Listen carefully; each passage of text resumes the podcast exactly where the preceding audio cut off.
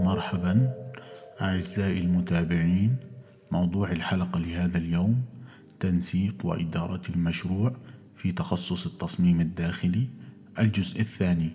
يقدمها الدكتور أحمد أبو هاني تخصص تصميم داخلي حاصل على درجة الدكتوراه في تخصص التصميم الداخلي من أكاديمية ستروغانوف الحكومية في موسكو عام 1996 كما أنه عضو في المنظمات الدولية في مجال التصميم الداخلي وفي لجان التحكيم لتخصص التصميم في العديد من المؤسسات التعليمية. نحن برعاية طهبوب تجربة منزلية مطلقة. تمتلك معظم البلدان هيئة تراثية وطنية تعتني بالمباني التاريخية وتخضع لسيطرة إدارة حكومية مناسبة والتي يجب الحصول منها على أذونات لإجراء تعديلات أو تجديد. وبتختلف المباني في الولايات المتحدة مثلا من حيث الدرجة اعتمادا على نوع الأعمال التجارية الموجودة داخل المبنى المعني. نيجي للمرحلة الرابعة اللي هي إدارة المشروع. غالبا ما يكون هناك لبس حول الاختلاف بين إدارة المشروع والإشراف عليه. قد يدير المصمم المشروع وبالتالي يصبح مدير المشروع وكذلك المصمم. أو يقرر العمل مع مدير المشروع وبتتوفر دورات للدراسة النظرية ومؤهلات رسمية لإدارة المشاريع رفيعة المستوى. ولكن لا توجد قواعد أو مبادئ توجيهية للإشراف على المشروع ببساطة ويميل معظم المصممين الذين يشرفون على مهام أصغر عادة ما يتم تعريفها على أنها عمل ثانوي إلى التعلم في الوظيفة يعني بدون خبرة وغالبا على نفقتهم الخاصة وأحيانا للأسف على حساب العميل في الولايات المتحدة يتم التركيز بشكل أكبر على إدارة المشاريع في بعض دورات التصميم الداخلي وبالتالي فإن نسبة أعلى من المصممين الداخلي يديرون مشاريعهم الخاصة بغض النظر عن الحجم وهناك فرق شاسع بين إدارة مشروع سكني وإدارة مشروع تجاري في الحالة الأولى يتعامل المصمم مع العملاء على مستوى شخصي للغاية. بينما يتضمن الموقف التجاري العمل مع محترفين سواء كانوا لجنة أو فردا واحدا وسوف يفهم العميل التجاري العقود ومن المرجح, أن يقدم برنامج أكثر تركيز من الناحية المالية على أساس المبيعات وأهداف التسويق وصورة الشركة. يمكن أن يكون تمرينا قيما للمصممين الذين يدخلون المهنة أن يفكروا بجدية في أي نوع من العملاء سيكون الأنسب للعمل معهم. مسؤوليات مدير المشروع بشكل عام يكون مدير المشروع مسؤولين بشكل مباشر عن نجاح أو فشل المشروع. إنهم يستجيبون بشكل كامل للعميل ويجب أن يكونوا على دراية بأي مخاطر متضمنة تقع على عاتق مدير المشروع. مسؤولية الحفاظ على الزخم تحديث البرنامج على أساس منتظم والتفاوض على حلول لأي مشاكل قد تظهر. وهذا يعني التحضير الاجتماعات المنتظمة بترأسها وترأسها لجميع الأطراف المعنية. عند الانتهاء من المشروع يقوم المدير بتقييم المنتج النهائي. لدى مدير المشروع قائمة مسؤوليات تشمل التصميم الداخلي للمشروع وتنظيم توريد وتركيب كل ما يتعلق بهذا التصميم وإرشاد المقاول أو المقاولين وإدخال المختصين المناسبين والإشراف على التنفيذ وإعداد التقارير للعميل ومتابعة الشؤون المالية. وفوق كل شيء فإن إدارة المشروع الناجح وتنسيقه يدوران حول التواصل الجيد والعمل الجماعي ويجب أن يشارك جميع أعضاء الفريق ويتم إبلاغهم في كل مرحلة لضمان الملكية الشخصية لكل تفاصيل المشروع. وبنيجي للجدول الأعمال أو الجدول الزمني من أول الأشياء التي يجب على مدير المشروع تطويرها هي تراكبية أو شجرة الاتصال المتعلقة بفريق المشروع. يجب أن يتبع ذلك إعداد جدول زمني أو جدول يجب تحديده ضمن إطار زمني واقعي لضمان إحضار مختلف المقاولين والموردين في الوقت المناسب والسماح بفترات زمنية معقولة للتسلسل والطلب والشراء والتصنيع والتركيب والمعالجة والمعالجة أو التجفيف. يحتاج هذا الجدول الزمني أو الجدول الموضوع إلى التحديث أسبوعي أو شهري اعتمادا على طول المشروع ويجب إعطاء كل شخص معني نسخة من الإصدار المحدد. العديد من الممارسات الكبيرة لها مركز مشروع قائم على الويب تديره شركة ويمكن لمختلف أعضاء فريق المشروع بما في ذلك المقاولون الوصول إليه برمز خاص. تم تسجيل أي تغييرات تلقائيا ويمكن لمدير المشروع الوصول إلى هذه المعلومات إذا لزم الأمر. يجب دائما اعتبار المقاولين والموردين على أنهم جزء لا يتجزأ من فريق المشروع والعلاقات الجيدة والاتصالات هنا. لا تقل أهمية عن علاقة العميل. يعد التحضير أيضا مفتاحا للنجاح ويجب على مديري المشاريع ألا يسمحوا للعميل مطلقا بدفعهم لبدء العمل قبل أن تتم جدولة كل شيء وإعداده بشكل صحيح. يمكن أن يؤدي عدم التحضير إلى فقدان الجودة وضعف الاهتمام بالتفاصيل. والإشراف الناجح على الموقع يعتمد على تزويد المقاولين بمعلومات دقيقة مسبقا بتوضح الرسومات التفصيلية للمنزل والفناء. الموضحة هنا مناطق المبنى الخارجي التي تتطلب اهتمام. يحدد الجدول الزمني مراحل العمل التي يتعين القيام بها بما في ذلك مرحلة الهدم الإنشاءات تركيب الإضاءة الطاقة تشطيبات الأسطح المطلوبة ترتيب الأثاث والجدول كما يلي. أول واحد الهدم واحد واحد تفكيك وإزالة أي هياكل غير مطلوبة للتصميم واحد اثنين إزالة أي شيء على الجدران الموجودة واحد ثلاث إزالة أغطية أو أي موجودات لا تخص الأرضيات وكل ما سبق من الموقع. اثنين الهيكل. اثنين واحد نصب جدار فاصل لمنطقة المطبخ. اثنين اثنين قم بتثبيت مسار باب مقسم بألواح وحلق أبواب وتحقق من مستوى السجاد مثلا. اثنين ثلاث نتحقق من هيكل السقف من أجل تعليق ضوء الانحناء المعلق أو بتثبيت إطار خشبي على الجانب المخفي من السقف إذا لزم الأمر إلى آخره من أعمال. اثنين أربعة ملائمة أي قطع خشبية بارتفاع ثلاث أقدام للمستوى إن وجدت كما موضح في المخططات ثلاثة الإضاءة ثلاثة واحد إصلاح ضوء الانحناء المعلق في موضعه على السقف. أو السطح الحامل أو المستعار إلى آخره. ثلاثة اثنين تركيب كشافات وأضواء معينة على السقف المعلق أو المستعار والمناسب لضوء الانحناء. ثلاثة ثلاث بنقوم بتركيب أضواء صغيرة في السقف وفقا لمفاهيم الإنارة. أربعة الكهرباء. أربعة واحد تثبيت الدوائر كما هو مطلوب. أربعة اثنين تثبيت ما هو مناسب من إنارة باهتة ومفاتيح من مع أضواء صغيرة. أربعة ثلاث تحقق من عمل جميع المصابيح والمنافذ. خمسة بنحكي عن الجدران. خمسة واحد إعداد جميع الجدران وإطارات النوافذ الأعمال لإنهاء مثالي. خمسة اثنين الانحناء السفلي وحسب الاقتضاء في المشروع. خمسة ثلاث دهان الجدران الأسقف إلى الكراسي باللاتكس غير اللامع أو الفلاغون طلاء إطارات خمسة أربعة النوافذ ب Ice Storm 3 اللامع. الإنهاء ستة ستة واحد بنقوم بتركيب غلاف الروديتر سبعة الأرضيات سبعة واحد وضع الأساس كإرشادات من الشركة المصنعة سبعة اثنين بتناسب البلاط مع السجاد حسب المخططات والفواصل ما بين الخامتين مثلا. سبعة ثلاث السجاد النظيف ثمانية الأثاث ثمانية واحد ما يخص القطع الأثاث حسب المخطط ثمانية اثنين تلميع الأثاث والغبار إذا لزم الأمر بعدين المشتريات. تم تطوير جدول المشتريات لضمان توفر المواد والتشطيبات والتركيبات والمعدات والأثاث للتثبيت بما يتناسب مع برنامج العمل وبتطلب تقديم الطلبات الدقة وسيعمل المصمم بجد ليكون لديه علاقة جيدة وعلاقة عمل مع الموردين للحصول على أفضل مساعدة وخدمة ممكنة. في حال تلف شيء ما عند التسليم على سبيل المثال سيرغب المصمم في أن يكون واثقا من أن المورد سيوفر بديلا بسرعة ويكون من المهم إنشاء تنسيق للأوامر والمدفوعات والتأكد من أن العميل سعيد ومستعد للتوقيع على أي طلبات بمجرد تأكيد تكلفة جميع العناصر التي سيتم توريدها. طبعا بيجي دور الإشراف على الموقع غالبا ما يكون الإشراف على الموقع عنصر أساسي في الوظيفة حتى عند مشاركة مدير المشروع وهناك حاجة لعقد اجتماعات منتظمة في الموقع لمناقشة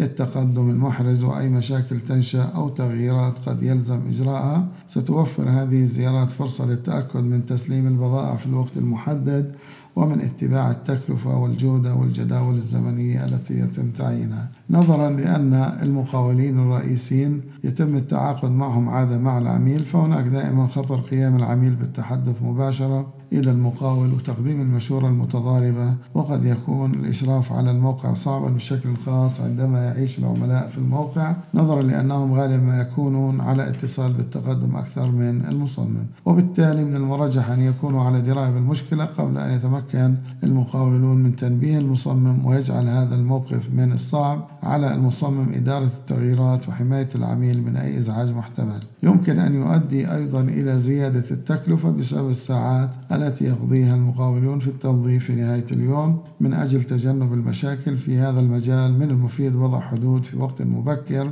من المشروع لتحديد من يتحكم بشكل عام ومقدار المدخلات التي يجب أن يمتلكها العميل. يحتاج المصممون الآن إلى المزيد من المعرفة بالبناء الداخلي ومعرفة متعمقة بالخصائص وبالتالي المخاطر المحتملة للمواد وللتشطيبات التي يتم تحديدها. تشمل المخاطر المحتملة أيضا أي شيء يمكن أن يكون ضارا بالصحة أو يتسبب في إصابة شخصية أو يؤدي إلى أحداث كارثية مثل اندلاع حريق أو انفجار أو فيضان إلى آخره. في المشاريع الكبيرة يحتاج المصمم أيضا إلى فهم جيد لعمليات البناء والهدم حتى إلى حد التشكيك أحيانا في ممارسات صناعة البناء الحالية تركيب يجب التخطيط بعناية لتركيب مواد البناء المواد تشطيبات الأثاث مع مراعاة سهولة الوصول إليها. لن ينبهر العميل عندما يفشل عنصر التصميم في الوصول إلى المدخل ويجب أن يحاول مصمم مشرف أو مدير المشروع فحص كل تسليم والتحقق من أي أضرار يجب جمع مستندات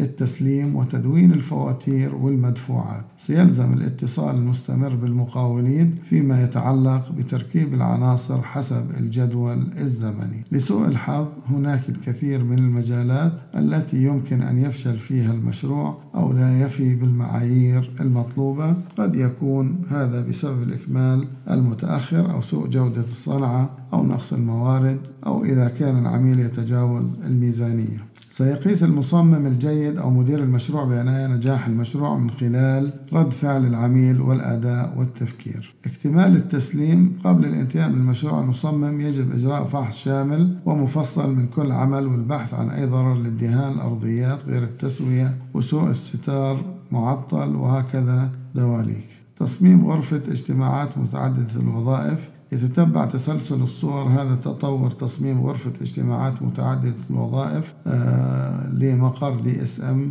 الرئيسة في هيرلين هولندا بواسطة موريس مينتنز. يقدر العملاء دائما دليل صيانة ما بعد البيع الذي يوضح بالتفصيل كيفية الحفاظ على المواد والتشطيبات في حالة جيدة. وكيفية تشغيل الأجهزة والجهة التي يجب الاتصال بها في حالة حدوث مشكلات فنية. يمكن أن يكون هذا ذا قيمة خاصة في الحمامات المطابخ ذات التشطيبات التي تتطلب عناية خاصة مثل الرخام الجرانيت الكوريان الزجاج الفولاذ المقاوم للصدى إلى آخره. يمكن تصحيح هذه المشاكل قبل التسليم الرسمي وتتمثل ميزة التسليم الرمسي الرسمي في أنه غالبا ما يتيح للمصمم فرصة مراجعة البناء مع العميل. مثال في المملكة المتحدة غالبا ما يحتجز المصممون مبلغا من أجل تصميم الديكور الداخلي ربما بالزهور والشموع والشوكولاتة وغيرها. وتشغيل الموسيقى المناسبة عند وصول العميل في بعض الحالات قد يكون العميل غائبا طوال فترة إنشاء المشروع وسيطلب من المصمم تنظيم كل شيء في العقار وصولا إلى تخزين الثلاجة. في الولايات المتحدة يسمى هذا التصميم بنظام تسليم المفتاح ويجب أن يزود تحليل التصميم المصمم بالمعلومات الضرورية عن العميل للقيام بذلك بنجاح ولخلق تجربة التصميم الصحيحة التي ترضي العميل وتغريه. من الناحية العملية سيكون الإكمال مصحوبا بفترة وبفاتورة نهائية وجدول سداد. وفي هذا الوقت سيتم تقديم أي ضمان أو تعليمات أو كتيبات معلومات للعميل. يحظى هذا بتقدير العملاء بشكل عام ويضيف إلى احترافية المشروع ككل. إذا تم توفير دليل صيانة ما بعد البيع يحتوي على كل ما يتعلق بالعمل المنجز بما في ذلك عناصر الإيصالات الضمانات التعليمات ألوان الطلاء الصوت المعلومات المرئية والعناية بالأرضيات الخشبية أو الحجرية. ومن المعتاد السماح بفترة احتفاظ يتم الاتفاق على مدتها مع العميل في مرحلة التعاقد. يشار إليها أحيانا مرحلة الضمان المثقوب حيث يحتفظ العميل بجزء صغير من الرسوم بينما يضمن المصمم التعامل بشكل صحيح مع أي مشاكل تنشأ بعد المشروع. قد يختلف طول الوقت من أسبوعين إلى ستة أشهر حسب العمل المطلوب. الرسوم رسوم التصميم الداخلي تختلف تبعا للتعقيد المشروع ولكن فيما يلي معظم الطرق المعتادة. أتعاب المستشار لهذا يجب دفع السعر بالساعة أو يوميا ويجب أن يكون مناسبا لما يلي. العميل الذي لا يتطلب سوى مدخلات محدودة من المصمم والوقت الذي يقضيه في العثور على الأعمال الفنية والتحف والعناصر المختصة الأخرى. المرحلة الأولى من اكتمال المشروع قبل البرنامج العميل الذي يفضل أن تكلف مصمم على معدل وقت واحد مع حد مجموعة من الساعات المتفق عليها. مزيج؟ من الرسوم والبرمجة. الرسوم والبرمجة عادة يتم تطبيقها حيث المشاريع اللي بتشمل أساس توريد مفروشات تجهيزات ومعدات مثل FF and E. إلى آخره يمكن أن يشمل ذلك رسوما لمفهوم التصميم الأولي ومن ثم أي عناصر يتم توفيرها بتكون بسعر ملحوظ أي النسبة المئوية للتكلفة. بالإضافة إلى ذلك يمكن فرض رسوم تنسيق المشروع لتغطية تركيب الأثاث التركيبات والمعدات إذا كانت المهمة كبيرة أو معقدة بشكل خاص. الرسوم الثابتة وهذا ينطبق عادة على المشاريع ذات المحتوى التصميمي أساسا. مع أو بدون توريد السلع يمكن أشمل ذلك رسم ثابت لتغطية مفهوم التصميم الأولي رسم تصميم لتغطية تطوير التصميم قيد التنفيذ. رسوم تنسيق المشروع حتى مرحلة العمل معدل بالساعة أو النسبة المئوية للتكلفة الإجمالية للوظيفة وأثناء مرحلة العمل قيد التنفيذ رسوم إدارية أو رسوم مناولة. تسعير التجزئة في بعض الحالات قد يكون من المناسب توفير كل شيء بتكلفة البيع بالتجزئة وفي هذه الحالة يتم تطبيق أي رسوم أخرى ومع ذلك يمكن الجمع بين رسوم البيع بالتجزئة ورسوم الاستشاري مهما كانت طريقة الشحن ويجب الاتفاق على الرسوم مع العميل قبل بدء المشروع. في بعض الأحيان يكون من المناسب البدء في تصميم المفهوم وضع الميزانية كرسوم زمنية ثم التحول إلى رسم مقطوع عندما يعطي العميل الموافقة على استمرار المشروع يجب أيضا إثبات أنه إذا قرر العميل عدم متابعة العمل في أي مرحلة بعد أن يتلقى المصمم التعليمات فسيتم فرض نسبة مئوية من الرسوم المتفق عليها ويحق للمصمم أيضا استرداد جميع النفقات التي تكبدها في تلك المرحلة. يجب أن يدرك المصممون أن العديد من العملاء يفضلون الاطلاع على فواتير السلع والخدمات التي يوفرها المصمم لأنه يمنحهم المزيد من الثقة في عملهم ونزاهتهم وهذه ممارسة مقبولة ويجب وضعها في مرحلة الاتفاق. عند حساب رسوم التصميم ويجب على المصممين مراعاة الوقت الذي من المحتمل أن يقضوه في كل مرحلة من مراحل المشروع على النحو المتفق عليه مع العميل. بالإضافة إلى ذلك يجب عليهم أيضا التفكير بالوظيفة. القيمة الفعلية بالنسبة لهم وما يستحق على أساس القدم في منطقة الشرق الأوسط وهي طريقة أخرى للشحن المربع أو المتر المربع كوحدة قياس فرنسية بنستخدمها كقاعدة عامة. يتم وضع أرقام الميزانية مقابل عناصر مختلفة للوظيفة ثم يتم حسابها حول نسبة مئوية محددة من إجمالي تكلفة الموازنة ويتم تعديلها نزولا بالنسبة لمشروع أكبر بالإضافة إلى الرسوم ويميل المصممون إلى تحصيل مصاريف السفر والنفقات الشخصية واستنساخ الرسومات والمستندات والطوابع المتعلقة على وجه التحديد بالعقد بسعر. وبتختلف هذه النسبة من المحتمل أن تكون أعلى بالنسبة لمشروع صغير. ملخص المراحل الرئيسية للمشروع المرحلة الأولى الاجتماع التمهيدي الاقتراح للعميل برنامج العميل المرحلة الثانية المسح والتحليل المفاهيم أعمال التصميم الأولية الميزانية والتقديرات إعداد العرض التقديمي. العرض التقديمي لموافقة العميل العميل. المرحلة الثالثة رسومات العمل التي قد تشمل الإضاءة والخدمات المخططات تصميمات معالجة النوافذ.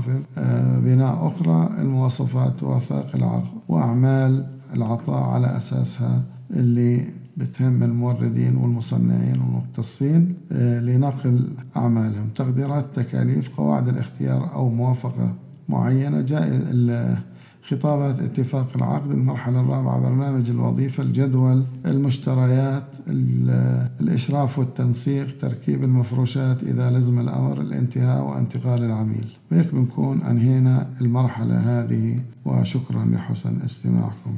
قدم هذه المادة الدكتور أحمد بوهاني. تابعونا كل سبت الساعة الرابعة بتوقيت القدس على كافة المنصات السمعية. كان معكم محمد الرنتيسي من بودكاست ال Creative Center.